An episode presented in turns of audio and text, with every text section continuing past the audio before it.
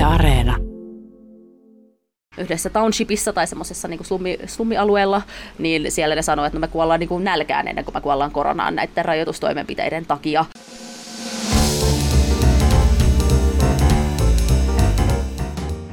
Mistä maailma puhuu, puhuu pandemian eriarvoisuudesta ja siirtyy mantereelle, joka valitettavan usein jää häviäjän rooliin. Niin on käymässä myös koronataistelussa. Samalla kun niin kutsuttu länsirynni ainakin jo haaveissaan rokotteiden avulla eteenpäin, Afrikassa koronakriisin uskotaan olevan jopa vasta alussa. Tässähän on tosi kiinnostavaa se, että jos katsoo Afrikkaa kokonaisuutena, niin siellä tartuntamäärät ovat olleet hyvin maltillisia. Erikoista, kun ajatellaan, että matalasti kehittyneessä maassa tällaiset taudit pääsivät helpostikin jylläämään, mutta koronakuolleisuus ei tilastojen valossa ole ollut mitään verrattuna vaikkapa Yhdysvaltaan tai niin kuin kuultiin Venäjän lukuihin. Nyt viime kuukausina kuolinluvut ovat kuitenkin lähteneet nousuun ja samalla näyttää siltä, että rokotteen saavat ne maat, joilla on rahaa maksaa siitä. Miettikääpä, jos näin olisi yhden valtion mittakaavassa, että rikkaat saisivat rokotteen ensimmäisenä, esim. täällä meillä Suomessa. Olisiko se reilua? Minä olen Jenny Matikainen ja me puhutaan nyt Liiselot Lindströmin kanssa siitä, tuleeko Afrikasta koronamaan osa ja tuskaillaan, miten korona on pysäyttänyt monta hyvää kehityskulkua. Vaikka puheet ovat synkkiä, niin onneksi meillä on Liiselot, joka aina jaksaa olla toiveikas. Erityisen mahtavaa on, että Liiselot on jälleen Afrikassa, tarkemmin sanottuna kotonaan Kenian Nairobissa. Liiselot, joko siellä on aloitettu rokotukset? Kyllä, itse asiassa ihan toissa päivänä annettiin ensimmäiset rokotukset. ensimmäiset rokotteet tuli tänne Keniaan viime viikolla ja, ja nyt tosiaan ollaan päästy vauhtiin, mutta aika hitaasti kuitenkin etenee valitettavasti. Kuka siellä on rokotteen nyt sitten ensimmäistä joukossa saanut? No ensimmäiset on ihan niin kuin varmaan Suomessakin, niin tota, siis terveydenhuollon parissa työskentelevät. Ja sitten ehkä vähän valitettavasti tyypillisesti Afrikassa, niin poliitikotkin ovat etulinjassa sitten saamassa näitä rokotteita, mutta vähän puolustaakseen heitä, niin nehän on usein aika vanhoja, eli, eli niin kuin riskiryhmässä. Että tota, ehkä siinä on, on jotain perää myös siinä logiikassa saattaa silti jotenkin Suomessa, ainakin jos se sanottaisiin tällainen ryhmänä poliitikot, niin aiheuttaa jonkunlaista närää, jos näin tapahtuisi. Mm, no Sauli, Saulille kaikki varmaan haluaisi antaa rokotteen heti, koska Sauli on niin suosittu, mutta... Sauli on suosittu ja vanha, joten se on myös ihan reilua.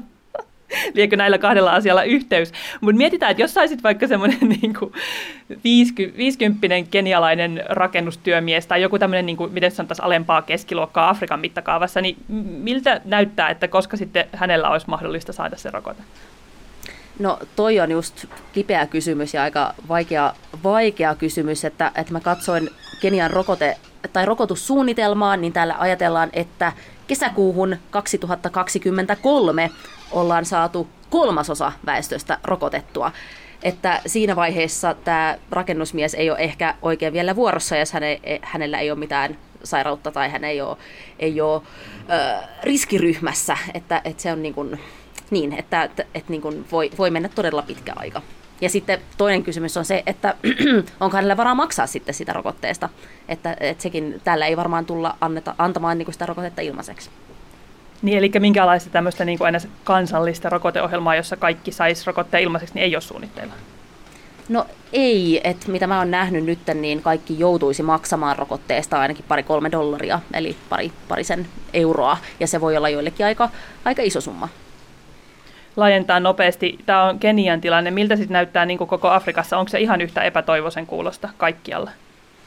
No täällä on nyt tullut, tullut rokotuksia aika moneen paikkaan. Gaana sai ensimmäisenä just tämän COVAX-rokotusohjelman kautta rokotuksia, rokotteita ja sitten myös Etelä-Afrikassa ollaan päästy hyvin vauhtiin, vauhtiin rokottamaan. Siinä oli vähän, tai tämä AstraZenecan rokotus, rokote aiheutti vähän huolta, tai sille, että se pysäytettiin se, se rokottaminen jossain vaiheessa, koska epäiltiin, että toimiiko se nyt tähän eteläafrikkalaiseen varianttiin, että tota, mutta, mutta kuitenkin niin toivoa on, että monessa paikassa on, monen paikkaan on kumminkin tullut nyt roko, roko, rokotteita ja, ja ollaan päästy vauhtiin.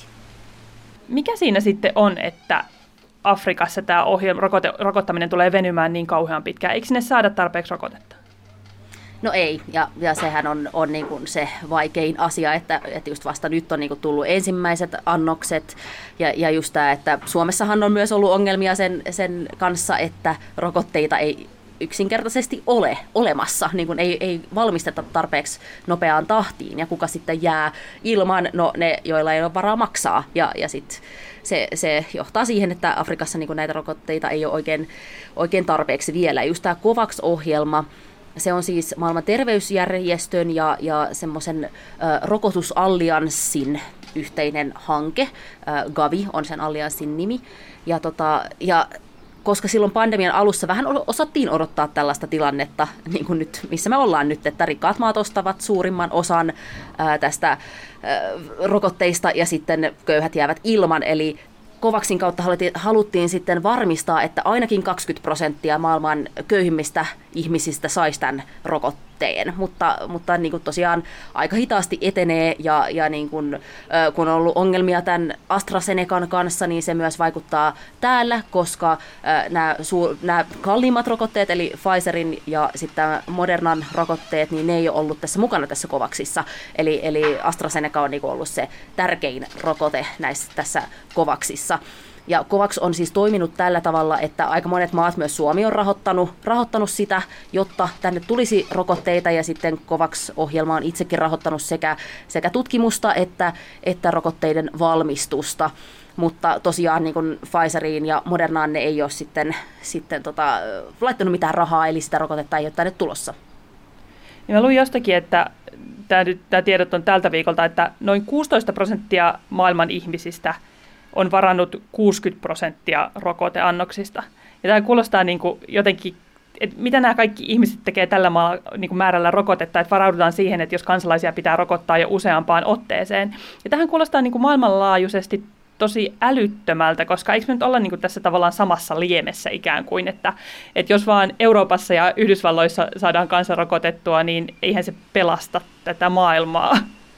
Mm, ei todellakaan, ja niin olisi ehkä tärkeämpää jotenkin, että saataisiin niin kuin jotenkin kaikki rokotettua ainakin kerran, koska, koska jos niin kuin esimerkiksi täällä Afrikassa ei rokoteta, niin sit se saattaa johtaa siihen, että täällä kehittyy uusia virusvariantteja, mutaatioita, jotka ehkä pahimmassa tapauksessa ei sitten edes toimi.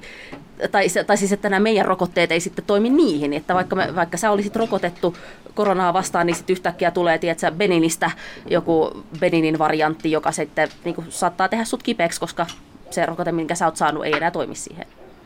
Ettekö alkaa sillä ärsyttää tämmöinen niin kuin, rikkaammat maat yrittää taas tehdä parhaansa suojellakseen kansalaisia ja sitten kuitenkin menee taas pieleen. No niinpä. Että itsekkyys ei koskaan kannata missään, missään tapauksessa. Mä mietin tätä COVAX-ohjelmaa ja että 20 prosenttia köyhistä saataisiin rokotettua. Miten te, niin kuin Afrikan suunnalla katsotaan tätä koko asiaa, että niin kuin nämä rikkaat maat käy nyt niin kuin hoidaamassa niitä rokotteita vaan omiin kellareihinsa? No tietenkin niin kuin, poliittisella tasollahan tätä on kutsuttu jopa, jopa apartheidiksi, rokotusapartheidiksi, äh, viitaten siis rotusortoon Etelä-Afrikassa, just missä, missä valkoiset äh, saivat kaiket, kaikki, kaikki hyöty ja sitten mustat olivat niin kuin alempaa kastia ja, ja niin kuin nyt nähdään tässä rokotus hommassa vähän, vähän samanlaisia piirteitä. Sitten toisaalta mä, mä niin kuin haastattelin täällä vähän kenialaisia just joskus joulukuussa ja kysyin, että mitä mieltä he ovat. Ja sitten oli vähän silleen, että toisaalta se on ihan hyvä, että, että niin kuin eurooppalaiset ensin kokeilee näitä rokotuksia ja sitten me nähdään, että tuleeko hirveästi niin kuin jotain sivuvaikutuksia. Että sitten vasta kun ne tulee tänne, niin me tiedetään jo, että, että onko ne turvallisia vai ei. Että siinä on vähän semmoinen niin kuin silver lining myös, myös tässä asiassa jotenkin auttaa mua. Mä mielelläni ja harrastan tässä asiassa pientä itse ruoskintaa, niin tämmöinen koekaniinina oleminen tuntuu nyt jossain määrin jopa ihan hyvältä. Mutta miten sitten, siitähän on myös puhuttu, että, että jos nämä länsimaiset rokotteet ei nyt Afrikkaan äkkiseltään ehdi, niin onko tämä nyt sitten paikka Kiinalle ja Venäjälle, jolla on molemmilla omat rokotteet? Ainakin mä luin just, että kiinalaista rokotetta sinne on jonnekin jopa jo ilmaiseksi tullut. Niin onko tässä tämmöinen niin taas vallankäytön paikka? On todellakin, ja, ja niin kuin Kiina ja Venäjä todellakin näkevät tässä mahdollisuuden ää, vaikuttaa. Jo, nehän tekee sen niin kuin tosi monella tavalla jo nyt ja muilla tavoin ja, ja silloin tämän pandemian alussa niin tämä kiinalainen liikemies Jack Ma, joka on nyt vissiin, onko hän edelleen kadoksissa siellä Kiinassa? Eiku hän taisi löytyä. Hän taisi löytyä, okei. Okay. Mutta hän on kumminkin, hän on hyvä ystävä ö, Etiopian johtajan Abiy Ahmedin kanssa ja hän toi sitten niin kuin, oli valtava media mylläkkä siinä, kun hän toi maskeja ja, ja niin kuin muita tämmöisiä suojavarusteita Afrikkaan ilmaiseksi ja niin kuin jakeli sitten niitä ympäri, ympäri, ympäri tota Afrikkaa. Ja siinä vaiheessa ainakin Kiinahan otti, otti sen ihan mielellään niin kuin vastaan silleen, että vaikka se ei ollut Kiinan valtio, mutta se oli kumminkin kiinalainen, niin Kiinan valtio otti kumminkin sitten vähän, vähän siitä hyvyydestä itselleen. Mutta tota, mut tosiaan niin Kiina on myös luvannut just, että, että jaetaan rokotetta ilmaiseksi, ilmaiseksi Afrikkaan. Ja, ja toinen asia, mikä hän on noussut esille, on tää, siis nämä patentit. Et nehän on ongelma tässä, että kuka saa valmistaa näitä rokotteita. Et AstraZenecaahan valmistetaan esimerkiksi Intiassa, koska niillä on niinku oikeudet valmistaa sitä. Mutta aika monet Afrikan johtajat ovat niinku pyytäneet länsimaita siitä, että nämä patentit niinku avattaisiin kaikille käytettäviksi, että niinku myös esimerkiksi Keniassa voitaisiin valmistaa sitten vaikka Pfizerin rokotetta ennen kuin mennään syvemmälle tähän lääkepatentit ja Afrikka-problematiikkaan, josta on puhuttu monien sairauksien yhteydessä, niin kysyn vielä sen, kun tuossa oli Erkan kanssa Venäjän jakso puhetta siitä, että kun siellä tavallaan rokotteesta on tullut jollain tavalla politiikkaa, niin kansalaiset ei enää haluakaan sitä, kun ne kokee, että tässä, on nyt, tässä täytyy olla jotain mätää. Miten siellä sitten monissa Afrikan maissa, esimerkiksi siellä Keniassa, niin miten näihin suhtaudutaan näihin lännestä tai idästä tai pohjoisesta tuleviin rokotteisiin? No aika skeptisyydellä, mutta toisaalta sitähän myös ollaan nähty niin kuin länsimaissa, että ei se ole mitenkään afrikkalainen, afrikkalainen ilmiö, että kyllä länsimaissakin ollaan skeptisiä, mutta mutta sitten tietenkin se on paha asia, kun jos poliitikot myös niin yllyttävät tämmöiseen rokoteskeptisyyteen, että esimerkiksi varmaan palataan vielä tuohon Tansanian tilanteeseen, koska se on ollut todella, todella ähm, oman näköisensä, mutta siellä esimerkiksi tämä, tämä tota, presidentti sanoi, että niin, että länsimaissa olla, rokotetaan jopa 14-vuotiaita tyttöjä HPV-virusta vastaan, että sanotaan, että se on, että se, että se on niin kuin syöpää vastaan, mutta oikeasti ne vaan tekee tytöt hedelmättömiksi. Ja niin kuin tämmöisiä asioita niin kuin sitten pyörii aika paljon ja sitten tietenkin jotkut ihmiset uskoo siihen ja ajattelee sitten, että, että on ollut myös paljon puhetta siitä, että Bill Gates haluaa rokotteen kautta istuttaa ihmisiin, tiedätkö, jotain mikrosiruja tai haluaa, että, että niin kuin, täällä puhutaan niin kuin rokotteista ja muussakin, että, että länsimaat haluaa niin kuin rajoittaa Afrikan väestön kasvua ja sitten ajatellaan, että rokotteet saattaa olla yksi tapa sitten niin kuin, niin kuin tehdä se. Ja kyllä uskomatonta, miten niin nämä mikrosirut löytää joka maailman kolkkaan tässä rokotekeskustelussa. Mutta haluaisin vähän vielä jotenkin siihen ottaa kiinni, kun just tämä niin kuin Afrikka ja lääkkeet ja sairauden torjunta, tämä on niin kuin keskustelu, jossa on lääkeyhtiöiden valta ja voima ja kuka niin kuin päättää, mihin sairauksiin puututaan. Ja silti me ollaan tässä samassa ongelmassa, vaikka on niin kuin maailmanlaajuinen epidemia, että koronaa ruvettiin kehittää lääkkeitä, koska se vaivaa myös niitä maita, joilla on varaa lääkekehitykseen. Mutta silti Afrikka on jäämässä tässä taas niin kuin, tavallaan häviäjän asemaan. Onko tämä, niin kuin, mit, miten tästä voisi, niin kuin, mistä ratkaisuja, Liiselot, ratkaisuja? Mm. No ehkä niin kuin pitäisi koulutusta lisätä Afrikassa, että täällä niin voitaisiin kehittää omia rokotteita ehkä, että ei niin kuin aina oltaisi niin riippuvaisia länsimaista ja länsimaiden rokotteista. Mutta just tämä ystävämme, ystävämme Tansanian presidentti Magufuli oli silleen, että hän myös niin kuin kehotti oman terveysministeriönsä ole, suhtautumaan skeptisesti rokotteisiin, koska hän oli silleen, että jos valkoinen mies oikeasti haluaisi kehittää rokotteita, niin miksi ei ole kehitetty rokotteita malariaa vastaan, miksi ei ole kehitetty niin kuin näistä sairauksia vastaan, jotka on täällä tosi yleisiä. Ja sitten mun olisi tehnyt mieli sanoa hänelle, että niin on just siksi, että koska ne on täällä ongelma, ne ei ole länsimaissa ongelma. Että siksi hän on nyt kehitetty tosi ripeään tahtiin tota rokotetta, koska se on ollut länsimaissakin ongelma. Mutta ehkä Afrikan olisi aika pikkuhiljaa sitten ryhdistäytyä ja myös niin kuin itse, itse niin kuin kehittää enemmän enemmän niin kuin tutkia, enemmän kehittää omia rokotteita, mutta hieman nyt puolustaakseni kumminkin Afrikkaa, niin, niin pitää kuitenkin muistaa tämä kolonialistinen historia. Ja silloin, silloin kun Afrikka oli, oli siis äh, oli kolonisoitu, niin silloinhan afrikkalaiset eivät saaneet mennä yliopistoon, että se on aika uusi ilmiö itse asiassa täällä, että mä muistaakseni just Kongossa, kun Kongo itsenäistyi 60-luvulla, niin olisiko ollut 30 ihmistä Kongossa, jolla oli joku yliopistotutkinto, että niin kuin se on kumminkin et jos mietitään siitä, että mistä tullaan, niin sitten pitää niin kuin myös laittaa tämä kontekstiin, että miksi Afrikassa ei ole kehitetty omia, mutta toisaalta ehkä tämä voisi olla hyvä mahdollisuus sitten Afrikalle kehittää oma rokotteensa. Toi jos mikä on äärimmäisen tärkeää muistaa. Sitä myös mietin, mistä mainitsitkin, että tavallaan, että nyt jos Afrikkaan ei saada rokotuksia ja siellä mahdollisesti lähtee kehittymään näitä virusvariantteja, niin sitäkin on tavallaan spekuloitu, että jääkö, tuleeko koronastakin nyt taas sitten yksi sairaus, joka vaivaa nimenomaan vaan Afrikassa? Mm, no se on just niin kuin yksi, yksi merkittävä Twitter-henkilö täällä Keniassa niin kirjoitti just, että Afrikasta uhkaa, uhkaa sitten tulla se korona, koronamaan osa, jos tänne ei saada rokotuksia, mutta, mutta sitten niin kun, kun ollaan huomattu, että nämä uudet variantit leviää kuitenkin sitten aika nopeasti, ja on, on jopa tartuttavampia kuin esimerkiksi Ebola, niin, niin että ei se sitten ole, ole yksinomaan sitä Afrikan ongelma, että, että jos tänne, tänne joku matkustaa tai jos halutaan niin kuin elää semmoisessa globaalissa maailmassa, kun elettiin ennen koronaa, niin pitää, pitää niin kuin muistaa se, että me ei voida olla sille aano, mutta se on vaan niin kuin Afrikan ongelma, että se on sitten myös, myös valitettavasti meidän ongelma. Jokuhan tässä voi vaan sitten sanoa, että rajat kiinni entistä tiukemmin. Mm, Afrikkalaiset mm, pysykööt no, Afrikassa. No niinpä, onhan se tietenkin, tietenkin semmoinen niin kuin, eh, asia, johon populistit voi herkästi tarttua, mutta sitten toisaalta sitten niilläkään ei ole mitään asiaa tulla tänne hengailemaan biitseillä ja, ja, ja safareilla, että, että jos, jos menee niin, niin, niin sitten myös toisinpäin.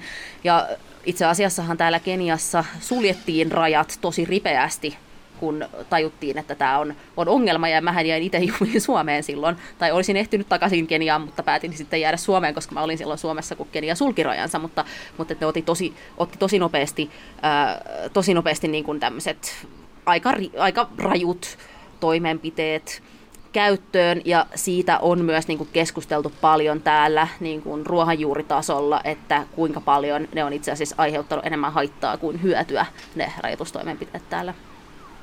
Joo, tätä ei pitänyt ymmärtää niin, että tämä oli mun tota, ratkaisuehdotus, mutta mietin, että myös varmaan tämmöistä keskustelua. Jos haluaa safarille, niin sitten pitää päästä myös afrikkalaiset Suomeen. Ha- haluan ehdottomasti ampumaan suurriistaa.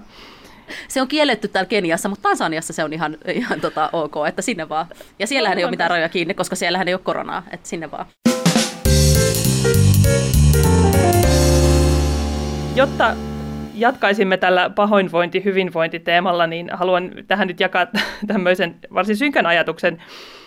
Tästähän on paljon just puhuttu, että kuinka niin kuin korona tulee nyt vaan sysäämään eriarvoisuutta yhä niin kuin syvemmäksi ja rikkaat rikastuu, köyhät köyhtyy. Ja esimerkiksi pongasin tämmöisen, että nämä YK on inhimillistä kehitystä kuvaavat mittarit, kauhea tämmöinen niin kuin kuulostaa paperilta, mutta puhutaan siis koulutuksesta, terveydenhuollosta, elinoloista, elintasosta, ylipäätään siitä niin kuin inhimillisestä hyvinvoinnista, että nämä mittarit tulee ensimmäistä kertaa 20 vuoteen tavallaan tipahtamaan taaksepäin. Ja sitten me ollaan niin puhuttu, kuitenkin aina on ollut se toiveikkuus, että Afrikassakin asiat menee eteenpäin, tytöt pääsee kouluun, yhä isommalla määrällä ihmisiä on kuitenkin sitä ruokaa, niin onko tämä tulevaisuus nyt tosi synkkä? No valitettavasti niin tämä on monien, monien tietäjien mukaan äh, niin kuin sysännyt Afrikkaa taaksepäin niin kuin jopa 10-20 vuotta kehityksessä. Ja just tämä, että niin kuin köyhät on entistä köyhempiä, koska koska täällä aika moni ihminen elättää itsensä esimerkiksi ajamalla taksia tai myymällä hedelmiä kadun varressa. Ja silloin kun oli niin kuin aika rankat rajoitustoimenpiteet, ei saanut liikkua, niin sittenhän se vaikutti niin kuin näihin ihmisiin ihan ensimmäisenä. Että, että niille, jotka, joilla oli hyvät työpaikat, niin hän istui sitten kotonaan niin kuin muurien takana, teki etätöitä, mutta että nämä, jotka ei voi tehdä etätöitä, jotka on niin kuin riippuvaisia sitä joka jokaisesta päivästä, niin kuin, että ne saa että niillä ei ole niin mitään säästössä, vaan että joka päivä se, mitä, mitä ne saa käteen, niin se on se, mitä ne käyttää siinä päivänä ruokaan, koulutukseen, muuhun. Että tota, ja sitten koulut meni täällä, täällä kiinni, kiinni silloin ja avautui itse asiassa vasta nyt tammikuussa, että oli melkein vuoden niin kaikki koulut kiinni ja etäopetuksessa. Miten sä järjestät etäopetusta, jos ei ole sähköjä, jos ei ole verkkoa, jos ei ole niin nettiyhteyksiä. Että tota, sit kun laittaa sen tähän kontekstiin, niin en, en yhtään vähättele ää, niin kuin Suomen ongelmia ja, ja vanhempien ongelmia tässä etä, etäkoulussa, mutta täällä on ollut aika, aika paljon niin kuin suurempia ongelmia ja ollaan oltu tosi niin kuin perusasioiden äärellä.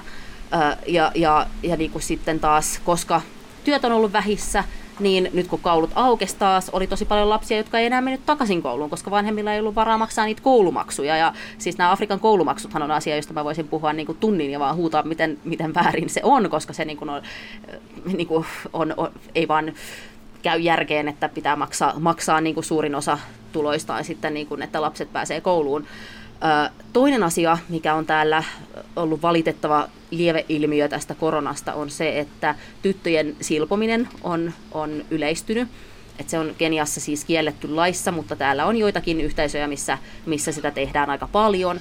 Ja yleensä just koululomat on ollut semmoisia semmoisia pahoja aikoja, että silloin niin tyttöjä silotaan, koska, koska silloin niin koulu ei pysty puuttumaan siihen, ne ei huomaa, niin kuin, että tyttö ei ole koulussa tai että hän niin joutuu parantumaan siitä silpomisesta. Että nyt niin kuin, koska koulut on ollut kiinni niin pitkään, niin se yleistyi, koska, koska kukaan ei ollut niin kuin valvomassa sitä, että silvotaanko tyttöjä vai ei. Jotenkin tavallaan just tämä, että, niin kuin, että ei missään nimessä vähättele sitä, mitä Suomessa tapahtuu, mutta kyllähän tuo nyt kuulostaa ihan todella karulta ja tavallaan, että kun ne taka-askeleet on sitten jättimäisiä, jotka vaikuttaa, niin kuin, kyllähän täälläkin varmasti tulee niin kuin menemään elämiä pilalle, mutta että tuossa puhutaan niin kuin tosi isoista terveydellisistä, henkisistä, sosiaalisista asioista. Mm, että joku, just mä tein haastattelua silloin, kun mä olin Suomessa, niin haastattelin Etelä-Afrikkaan ö, siellä yhdessä, yhdessä townshipissa tai semmoisessa niin slummi, slummialueella, niin siellä ne sanoivat, että no me kuollaan niin kuin nälkään ennen kuin me kuollaan koronaan näiden rajoitustoimenpiteiden takia. Ja, ja tämä on myös myös niin kuin varoitettiin silloin pandemian alussa, että esimerkiksi malariakuolemat tulee yleistymään paljon ja mä näin just jossain tilastoja siitä, että Ugandassa siellä oli aika tiukka lockdown heti pandemian alussa, että siinä niin kuin kahtena ensimmäisenä kuukautena tästä lockdownista olisi kuollut enemmän ihmisiä malariaan kuin koronaan niin kuin koko tämän pandemian aikana. Että, että niin kuin jotenkin, jotenkin kun mentiin sen vähän niin kuin, no tietenkin ei tiedetty tätä virusta, ei tiedetty mitä se tekee, niin oli pakko jotenkin rajoittaa tiukasti. Ehkä, ehkä tehtiin sitten myös, myös virheitä, mutta, mutta tosiaan niin kuin se, että ihmiset ei sitten ra- rajoitustoimenpiteiden takia esimerkiksi päässyt sairaalaan tai päässyt, ei uskaltanut ehkä mennä sairaalaan, koska pelkäs, että siellä voi saada koronatartunnan, niin kaikki tämmöiset niin kuin lieveilmiöt on sitten tappanut tosi paljon ihmisiä se on jopa hämmästyttävää, kun katsoo niitä Afrikan tilastoja ja niitä virallisten kuolleisuuslukujen jonkunlaista suhteellista pienuutta, mutta onko kuitenkin varmaan sinne tilastoihin kätkeytyy taas, tai niiden taakse kätkeytyy aika paljon myös kuolemia, joista me ei vaan niin kuin yhdistetä koronaan tai tiedetä. Niinpä, niinpä että et sittenhän se, se on ollut suuri kysymys, että miksi ken, miksi niin kuin Afrikassa ei kuole niin paljon ihmisiä, ja sitä on selitetty muun muassa just demografialla, että täällä ei ole tai siis että tosi, tosi harva on, on vanha, että mun mielestä niin Keniassakin vain kolme prosenttia väestöstä on yli 65-vuotiaita, eli niin kuin ne vanhat on tosi pieni, pieni osa, mutta sitten niitähän on kuollut. Mun hyvän ystävän setä esimerkiksi kuoli, kuoli koronaan. Hän oli kumminkin ihan no, semmoinen hyväkuntoinen 70 mutta tota, että sitä, kyllä sitä, sitä tapahtuu, mutta sitten että varmasti myös on selitetty sillä, että ei tilastoida kunnolla, ja se on varmasti osa, osa syy, että, että niin kuin esim. täällä Keniassa niin koronatesti on tosi kallis. Ihmisillä ei ole siihen varaa. Että eihän ne sitten käy, test, käy testissä. Et voi olla, että on tosi paljon, jotka on sairastanut niin kuin lievän koronan, mutta ne ei koskaan niin kuin edes tiedä sitä, koska ne ei ole käynyt testeissä. Ja just kun katsoo näitä tilastoja, niin no täällä on mun mielestä ollut aika pitkään nyt ehkä noin 800 tapausta päivässä, mutta niistä aika suuri osa on ulkomaalaisia, mutta sehän johtuu siitä, että ulkomaalaisilla on sitten varaa mennä testeihin, tai jos ne matkustaa, täällähän pitää olla negatiivinen koronatesti, että pääsee maahan, ja negatiivinen koronatesti, että pääsee pois maasta. Että tota, et sitten jos ulkomaalaiset on matkustamassa, niin sitten ne käy testeissä ja sitten saattaa, saattaa ilmetä, ilmetä tota positiivinen tartunta. Pakko kysyä, että paljon se koronatesti siellä sitten maksaa? Siis, että onko siihen niin kuin ennäs taviksella minkäänlaista, onko varaa mennä koskaan ikinä? No se maksaa noin 50-70 euroa, ja, ja niin kuin semmoisen ihan ok palkan niin kuin normitöissä käyvä ihminen täällä tienaa, niin kuin, jolla ehkä ei ole mitään niin kuin korkeampaa koulutusta. Esimerkiksi taloudenhoitaja tai, tai joku tämmöinen tienaa noin 150 do, dollaria kuussa. Eli se olisi sitten, niin kuin jos sä käyt testissä, niin se on kolmasosa sun tuloista. Että et eihän ihmiset sitten käy. tietenkään, koska ei niillä ole, niillä ole siihen varaa ja sitä ei saa ilmaiseksi niin myöskään. Täällä ei ole mitään niin julkista terveydenhuoltoa, eli, eli niin kuin kaikesta pitää maksaa. Ja, ja tämä itse asiassa nousi, nousi kyllä täällä Keniassa aika isos, isoksi keskusteluksi silloin joulukuussa. Ää, täällä kuoli 28-vuotias lääkäri koronaan, ja yksi syy siihen, että hän kuoli, oli se, että hänellä ei ollut varaa teho-osastohoitoon. Että niin kuin sekin maksaa. Ja niin kuin vaikka sä oot lääkäri, joka on tehnyt niin kuin töitä koronapotilaiden kanssa ja sit sairastut itse, niin täällä ei ole niin kuin mitään apua sulle. Että sun, sun pitää olla rahaa, että sä pääset hoitoon. Ja, ja sehän on niin kuin valtava ongelma Afrikassa muutenkin. Kuulostaa just hurjalta, että jos olisi vaikka joku, mitä mä nyt heitän, kahden ja puolen tonnin keskipalkka ja sitten koronatesti maksaisi 800 euroa. Niin, Ihan siis... kävisitkö? Et varmaan sille rutiininomaisesti olisi vaan silleen, että nyt on vähän köhäkämpä koronatestissä. Ei ehkä ensimmäisenä tulisi mieleen. Mietin myös sitä, että kun, kun toi ylipäätään koko terveydenhuolto maksaa, niin onko siellä edes sitten käyty sellaista keskustelua, että terveydenhuolto ylikuormittuisi, jos kukaan, kellään ei ole varaa käyttää sitä? Niin, no sehän ei ylikuormitu, koska, koska niin kun on niin harva, jolla on varaa. Että et sehän on se raju. Mutta mut kyllähän siitä ollaan puhuttu tosi paljon niin siitä. Ja just Etelä-Afrikassa se on nähty, että niin teho-osasto on ollut täy, täynnä. Mutta tämä on jotenkin tosi salamyhkästä, että mäkin olen yrittänyt päästä täällä julkisiin tai semmoisiin sairaaloihin niin tekemään juttua, mutta ei ne anna mitään haastatteluja, ei ne päästä niin kuin sinne. Eli, eli vähän hankalaa, ne antaa tosi vähän niin kuin tietoja siitä, että mikä tilanne oikeasti on, että, että vaikea tietää sitten, että onko, onko niin kuin tämä Nairobin suurin sairaala sitten täynnä koronapotilaita vai ei. Ja sitten niin, kuin, niin, että varmaan on täynnä sitten näitä Tansanian presidenttejä ja tämmöisiä, joilla on varaa tähän hoitoon, mutta, mutta tota, korona-osasto täynnä rikkaita denialisteja. Se Kyllä. olisikin jutun paikka.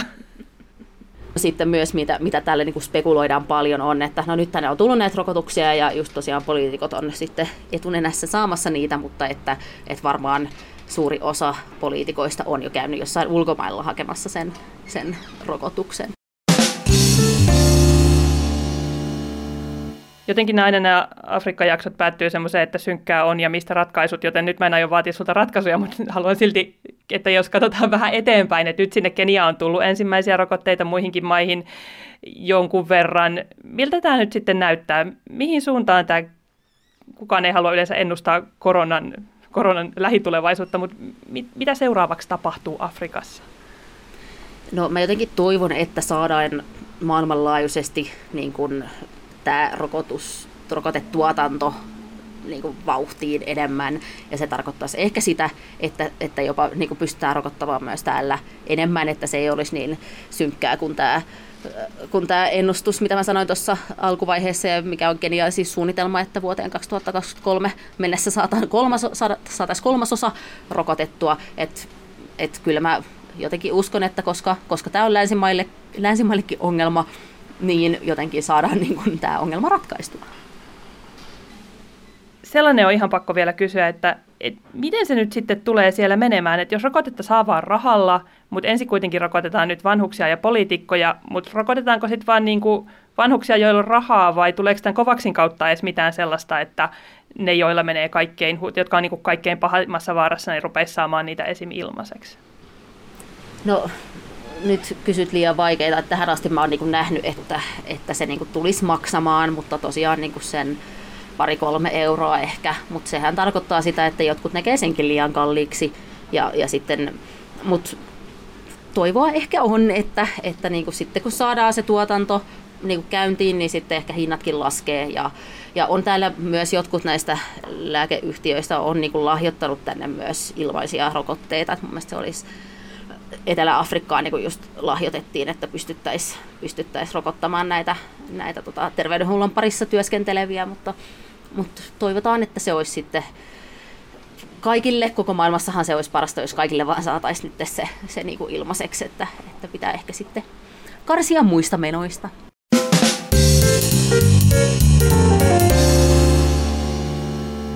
Toivotaan, toivotaan, tekisi taas mieli laulaa, mutta Sanoin, etten enää tee sitä, joten kerta riittäköön. Näissä korona-asioissa on toivon lisäksi tai juuri sen takia melkein lopetettava klassikkoon, sillä muutakaan ei voi sanoa. Sanon siis, että nähtäväksi jää, miten käy Afrikan, meidän ja koko maailman. Kiitos kun kuuntelitte ja lupaan taas jatkossa väistellä korona-aiheita parhaani mukaan. Laittakaa ihmeessä palautetta sähköpostilla tai Instagramissa. Molemmat löytyy mun nimellä Jenny Matikainen. Ja voin itse asiassa iloisena kertoa, että yksi palaute, jonka sain, kannusti mua tarttumaan tähän eriarvoistumisteemaan, vaikka vähän kulmaa sitten lopulta tuunasinkin. Mistä maailma puhuu palaa taas ensi kuussa uusilla aiheilla. Ja tästä tuli mieleeni vielä yksi asia, jonka haluan sanoa. Se on se, että me pohditaan parhaillaan, että jatketaanko me tällaisella kerran kuussa monta jaksoa tyyppisellä julkaisulla vai palataanko sellaiseen nopeampaan yksi jakso kerrallaan tahtiin. Kerro siis vaikka, mitä olet siitä mieltä. Nyt lopetan viimein nämä laulut, nämä jaksot. Kiitos kun kuuntelitte.